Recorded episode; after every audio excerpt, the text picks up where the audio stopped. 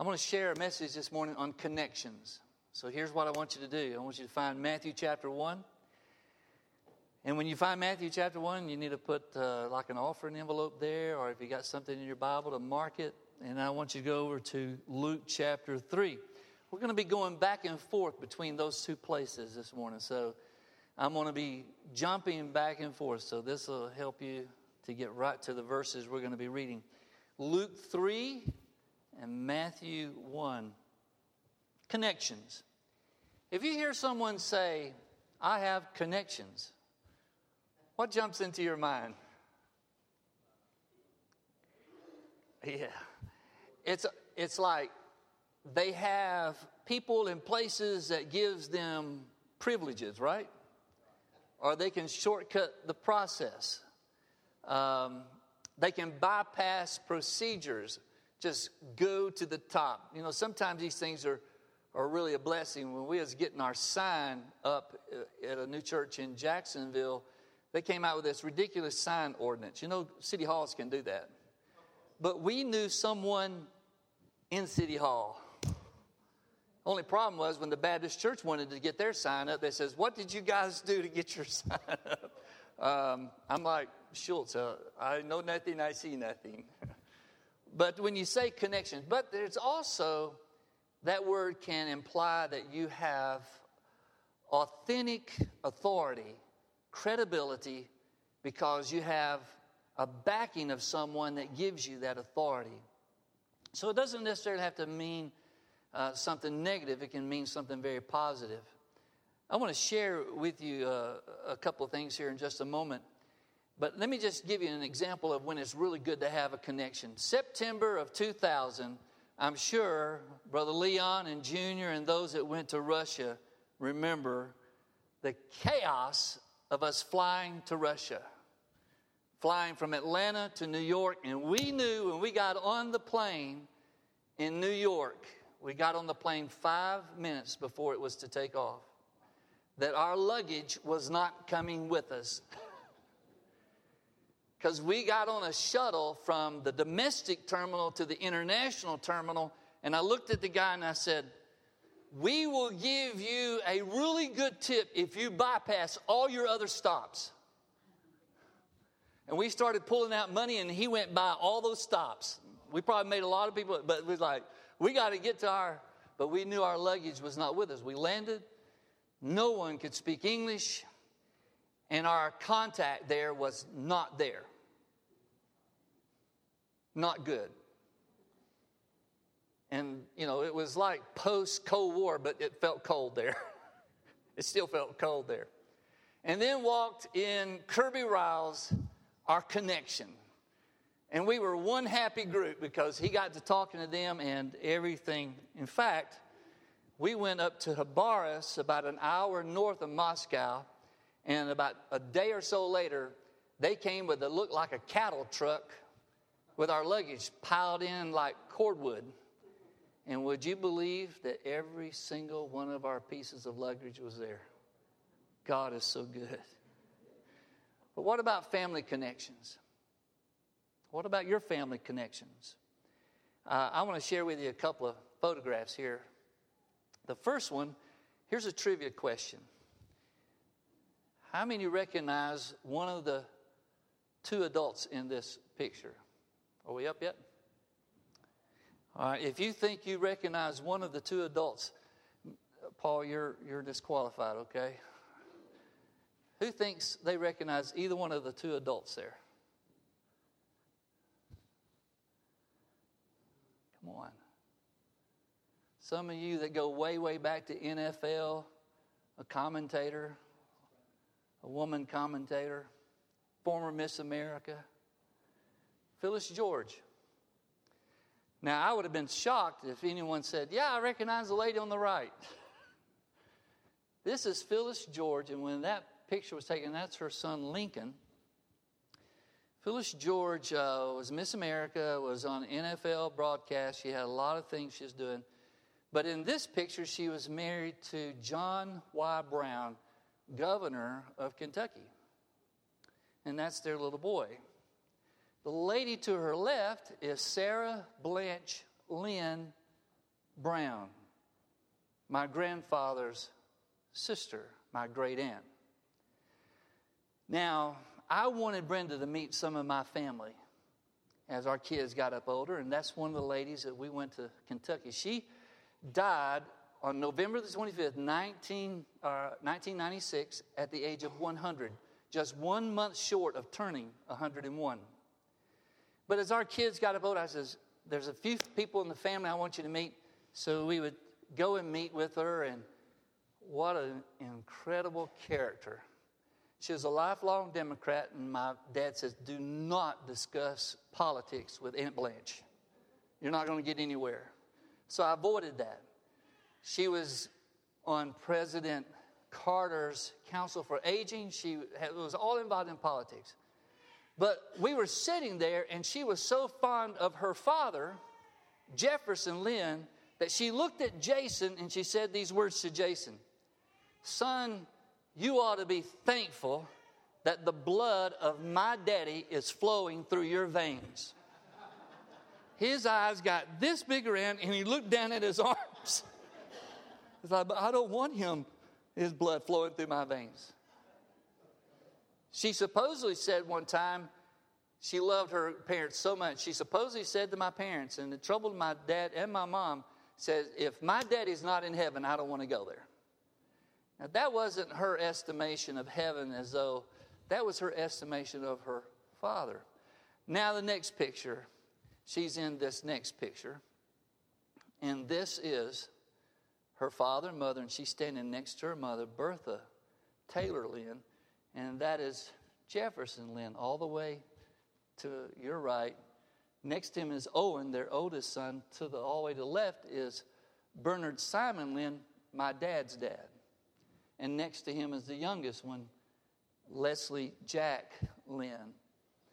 Now, you can take that. I just wanted to show you this is a very old picture because Jefferson Lynn died around 1925, something like that. So that tells you how old that picture is.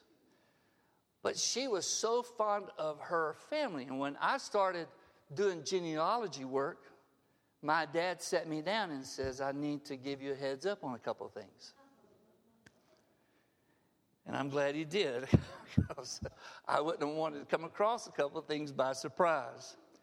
When I was studying for the messages leading up to Christmas and I was going through uh, the Nativity story and Matthew's account and Luke's account, that's why I have you there, something just really resonated with me in, like in Matthew chapter 1. If you're looking in Matthew chapter 1, the very start of Matthew's gospel is the word genealogy. The genealogy of Jesus Christ. And I think it says, son of David son of Abraham. Is that right? So Matthew gives his account. It's kind of interesting. I, I want you to compare in your mind Matthew's rendering of this story and Luke's rendering. Matthew starts his story with the family history of Jesus. Very important because he was writing primarily to Jewish readers. He was writing with Jewish people in mind. So, right off the bat, he gets right to the point. And genealogy was very important. Tribal connections. Which tribe of Israel do you belong to? This is why when Paul was talking about that he was a Jew among Jews, that he was he had this prestigious background. And one of the things he bragged on that he was from the tribe of anybody remember what Saul of Tarsus was tribe of? Benjamin. Benjamin carried a lot of honors, one of the most honorable tribes to be from. And even Saul of Tarsus, in his rendering about, he goes all the way back. He says, I'm from Benjamin. It was a point of honor. And so, right off the bat, Matthew is tracking this, and right, start off at the very start, he says, Son of David, son of Abraham. And then he goes from Abraham and he tracks down to Joseph. And we're going to jump into this genealogy in a little bit. But if you go over to Luke, Luke's genealogy starts around verse 23 of chapter 3, after the birth of Jesus, after the birth of John the Baptist. Chapter one is a very long chapter. It's about the conception of John the Baptist and the conception of Mary and, and uh, Mary and Elizabeth. And chapter two is, is a great story from Luke's perspective of the birth of Jesus. Now, let me just make a couple of points here before we get too further into this. Matthew really says nothing, think about this, about Mary's conversation with an angel or any revelation of God to Mary, other than this point that she had conceived by the Holy Ghost. It's all about Joseph, how Joseph was wanting to break off the relationship, to, to give her a, a divorce, a breaking of the engagement. And the angel came to him and said, Don't do this, this is of God. And, and when the child is born, it's just, there's nothing about the shepherds, there's nothing about the angelic hosts appearing. There's nothing really about Mary, and it's about Joseph. Why is that? If you go over to Luke, though, it's almost all about Mary. Mary's a prominent person in Luke. And here is just the opposite in the genealogies. Look at, when you look around, is it verse 23 it starts? It starts with Joseph, does it not? And it tracks back all the way. Where does it track back to? You can't get any further than Adam. You know, it kind of reminded me when I was at this uh, thing about creationism versus evolutionism, and the Assemblies of God sponsored this, and I heard people saying that Adam was kind of like a, a name for people. And I said, well, undoubtedly Luke was really confused because he listed Adam in the genealogy of Jesus. Of course, I, I love a good argument. But why is Luke writing so differently from Matthew? Everybody realizes, uh, uh, researching this, that Mark was probably the first gospel written, and he says nothing about this. Not one word. He picks it up with John the Baptist preaching and Jesus preaching right, they're adults. Has nothing to say about their infancy, about their adolescence, nothing. Just he jumps right into the middle of the ministry, right at the start of their ministry. John's gospel is more theological. It starts off with the, uh, a, a defense of the deity of Jesus. Has nothing to say about the, the narrative for the birth, the conception, none of that. So you have these two gospel writers, Matthew and Luke, who are writing so differently. Here's where I want you to just kind of put this note in your margin in Matthew 1. Matthew is writing from Joseph's perspective. And he's writing to Jewish people who would understand the importance of that genealogy starting with Abraham, right? And if you go over to Luke 3, you ought to write that this is written from Mary's perspective. Brother Davis said in Sunday school that the prophecy that, that was given to the man and the woman and serpent, when God spoke to the serpent, says, The seed of the woman will bruise your head, and you will bruise his heels. It's kind of like an odd statement. The seed of the woman, it, that through a woman, God would bring a remedy to what happened in that disaster in the Garden of Eden. So, why do we know that this is Mary's side of the genealogy. I want you to look in that very first verse, verse 23. It says in Luke 3 as was supposed the son of Joseph, the son of Heli. Does it say that? It talks about Jesus as was supposed the son of Joseph, the son of Eli. And then when you follow it on down, you find that it's in parenthesis that as was supposed the son of Joseph in the King James. Follow me here just for a moment. Go back to Matthew 1, verse 6, where it says, and this is where it gets really interesting. This might not be exciting to you right now, but hold on. It just might get exciting. Jesse Matthew 1 6, Jesse, the father of King David, he's working his way down from Abraham, coming down to Jesse. He's working it toward Joseph. And listen to what he says Jesse, the father of King David, David was the father of Solomon, whose mother had been Uriah's wife. Now go over to Luke 3, verse 31, and this is the same area where David is mentioned as a connecting point in Luke's genealogy. The son of Melea, the son of Menna, the son of Mattatha, the son of Nathan, the son of David. Wow. Matthew says Solomon, right? Luke says Nathan, the son of David, the son of Jesse, the son of Obed. And if you stop right there at 32, all the names are the same above David in both genealogies. If you go back over to Matthew, all the names from Abraham down to David are the same as those in Luke 3, David and up. But once it gets to David, there's not only a different son of David that's mentioned, but all the names are changed. There's not the same name after that. So what's going on here? Now, critics of the Bible will jump on this and says, "Aha! See, your Bible is wrong. It's got errors in it. It's got all this, it's, it's got different names for the ancestry of Jesus. And what would you say to them? Well, I'm about to give you what to say to them. How's that? Have any of you noticed this before? It's why because I can tell you why because we don't like genealogies.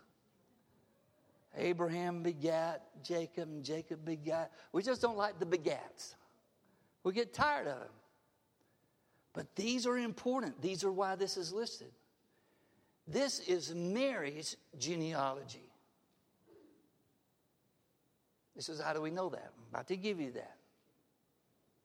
The names are different because if you go in, see, I'm, I'm into genealogy. I'm, I'm an active member of Ancestry.com. When they have that nice little commercial come on, I'm in. I've been in. And before they did that, I had Family Tree Maker software. And before they did that, I was reading censuses page by page before it was digitized, so we can just go in and, and Brenda thought I was crazy, but I just thought it was wonderful to research all these names and see these stories. And here's Mary. How do we know this is Mary's side of the family? Because in Ancestry.com, you have two branches of a family tree, don't you? You have your father and you have your mother. And I researched all of Brenda's family. I've been to all kind of cemeteries around Laurel, Mississippi. I've walked out into a cow pasture to a, a hill where they moved a cemetery for a highway, had to make sure the cows weren't really going to do anything with me and got out there to see the Waltman Cemetery outside of Laurel, Mississippi. You see, it's not just names, it's, it's history there. And what you have here is a unique history. Mary could trace her family to Nathan, Joseph could trace his family to Solomon. This is why there's two different, it branches off. Says, why didn't they just say Mary? Because in genealogies, they would not list the women. But think about this when it gets to Joseph, says Joseph, the husband of Mary. It's almost like Luke is giving us some kind of interest here that Mary's involved in here, and, and that Matthew kind of insinuated this. Heli who supposedly was the father of Joseph, was really the father of Mary. Because men in that day and time, when their daughters married someone, they could claim the son in law as though they were their own son. What do we like to say at weddings? I haven't lost a daughter. I've gained not a son in law, a son. part of our family now. Heli is the father of Mary. Now, how do we know that? Let me just give you, if, if you want to research this, there's a great article on Jews for Jesus. Because if there's a group that's researched the messianic background of Jesus, it's Jews for Jesus. And you go on their website and find this article about the genealogies of Matthew and Luke not matching up. And they give this extra biblical record that the Jerusalem Talmud recognized the genealogy that of Miriam, which is the Hebrew name for Mary, and not Joseph, and refers to Miriam as the daughter of Heli. And it's recorded in the Talmud that Mary's father was named Heli. So here it is, one more item before I get to the real point of this message. Over in Matthew's genealogy, go back to chapter 1, there is a problem in Matthew's genealogy. And if you want to underline the name, it's going to be in Matthew 1:11 where it says and Josiah the father of Jeconiah. Is that what it says? And Josiah, the father of Jeconiah, he's Matthew's given the genealogy of Jesus, and his brothers at the time of the exile to Babylon.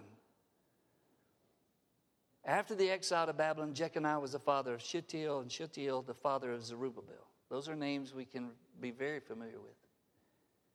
But why is Jeconiah a problem? Jeconiah was a king of Judah for only three months. And I want you to put this note, if you want to turn there, you can turn there and follow me. Jeremiah 22, God prophesies over Jeconiah through the prophet Jeremiah. And in Jeremiah 22, if you just write, want to write the reference, Jeremiah 22, verse 24 following, I'm going to read it to you. As I live, saith the Lord, though Jeconiah, and, and it's like Jehoiachin is another rendering of his name, Kenaniah, but it's the name Jeconiah, the son of Jehoiakim, king of Judah, was a signet upon my right hand, yet would I pluck thee thence. And I will give thee the hand of them that seek your life, and to the hand of them whose face you fear, even to the hand of Nebuchadnezzar, king of Babylon, into the hands of Chaldean. This is Jeremiah telling them, God was speaking through Jeremiah, saying, You're going to be captured here. And I will cast you out and your mother that bare you into another country where you were not born, and there you will die. 36 years later, Jeconiah died in Babylon. And to the land whereto you desire to return, there shall they not return. Is this man, Jeconiah, a despised, broken idol? Is he a vessel within is no pleasure? Wherefore are they cast out, he and his seed, and are cast into a land which they know not O earth, earth, earth, hear the word of the Lord. Thus saith the Lord Write ye this man childless, a man that shall not prosper in his days, for no man of his seed shall prosper, sitting upon the throne of David and ruling any more in Judah. No blood kin of Jeconiah's descendants could be qualified to sit on the throne of Israel, on David's throne. And Joseph was a blood kin of Jeconiah. This, this genealogy in Matthew was kind of like the official legal genealogy that recognized Jesus as the son of Joseph, actually an adoptive son of Joseph, but spiritually it could have never come through Joseph. There was none of Joseph in Jesus, but Mary was in Jesus. He was part of her, this incarnation of the Son of God, pre existent, eternal, coming into her womb, becoming part of her, the God man, and through her, he had a legitimacy to the throne of David through Nathan. Isn't that neat? So there's two genealogies. There's one's from the father's side, Joseph's, and one is from Mary's side. Now I'm not quite finished with this. Because in, in Luke's, it talks about the last, what is the last thing in Luke's genealogy? Son of Adam, son of God. Jesus, son of God. Also, son of Adam, which meant he was of hum- humanity, and son of God, that he was deity in one person. But there were scandals in this family. Just like my dad warned me, you're going to come up on some information, son. I don't want you to be surprised by it. Some of those things, though, when I looked at it, and when he told me, I says, I don't feel any different about our family. If some of those things hadn't happened, I wouldn't be here. Now you look over at Matthew's genealogy just for a moment. And there's scandals there.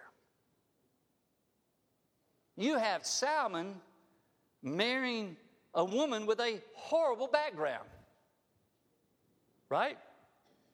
Rahab. And then he has a son, Boaz, who marries a Moabite woman, Ruth. And both of them are mentioned. This is a rarity to mention women in the genealogy. Why is Matthew bringing the women into this genealogy and these women? Because it's almost like he's communicating to the Jewish people that Jesus, as Messiah, still has Gentiles in his ancestry. And that God is not just for the Jewish people, he's for the whole world. It was giving them this message that he didn't come to save the Jewish people, he came to save the world. And you couldn't get any more worldly than Rahab, the prostitute. Thought about that. Wonder what Salmon went through to get his parents to sign off on marrying Rahab. if you were his parents, what would you say? Would you have a little qualm about, well, it's good that she hid the spies, but uh, you don't have to marry her. For crying out loud. She's not even Jewish, she's Canaanite. She's only alive because God spared her and her family. And yet there's Salmon. Now, we're not given the names of the, of the two spies that she hid. But can I just kind of have a little liberty this morning? Maybe one of them's name was Salmon. and maybe he was just a little bit captivated by her. But one thing about it shows God redeems disasters. But there's probably no disaster in this genealogy that equals what you find in verse 3 of Matthew 1. You have to read Genesis 38 to really appreciate this story being included. Judah.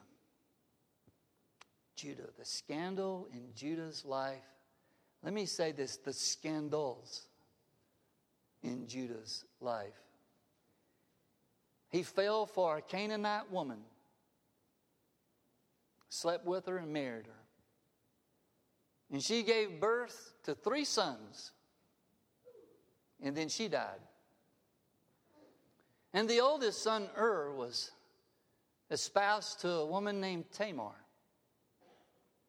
And he and his brother were so evil in how they treated her that God killed them. I'm not making this up. This is in Genesis 38. And I'm not going to read it for you because it's very graphic. And so Judah, concerned that the youngest son is going to get killed too, tells her that he's not of age yet to marry you because the custom was if she didn't have children, by one son, the brother was supposed to produce at least one child to his credit. And so Judah promised Tamar that when the third son, the last son that he had, can you, can you really get the gist of this this morning?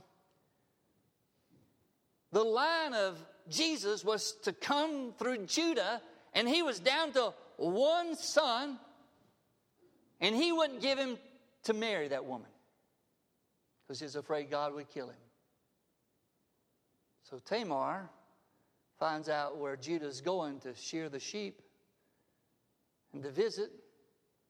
And she disguises herself as a prostitute, veiled her face, and enticed, not to his knowing, enticed her father in law, Judah, to sleep with her. And she got pregnant with twin boys. And there they are Perez and Zerah. There they are. Judah, the father of Perez and Zerah, whose mother was Tamar. There it is. In bold print, the things that we shh. Let's not talk about that. Let's leave all the skeletons in our family in the closet. And the family secrets that my dad told me was hidden very well by everybody. But he knew in legal documents I would find something. And this is what I want to close with. And Brandon, if you can come to the instruments. God used a scandal of an incredible decadence. Judah was not a very well mannered man. Very little you see in Judah's life is commendable. He did intervene with his brothers not to see Joseph killed when they sold him into slavery but very little in Judah's life. Here he is. He's the prophesied one, the 12 sons of Jacob, the descendant of Abraham through which the line of David would come, and it got that close to not happening. Now, obviously, God doesn't endorse these things, but here's the message God can take the disasters of your family and redeem them. God can take the mess of our families and somehow bring order into the chaos. He did here, didn't he? He wonderfully can take the worst outcomes and our bad decisions and bring them in a line to his divine plan. Obviously, God didn't orchestrate this. But as bad as things got, God could still redeem it. And here's the message that He has for you. When you look back on 2015 and even beyond, and there's some decisions that you've made or family made, and there's some of those things you just don't want to talk about, and you think that's a disaster, God probably has already brought something good out of it because He's that kind of God, isn't He? Would you stand with me? We cannot change our past. We cannot change the decisions we made. But we don't have to be captive by our past, do we?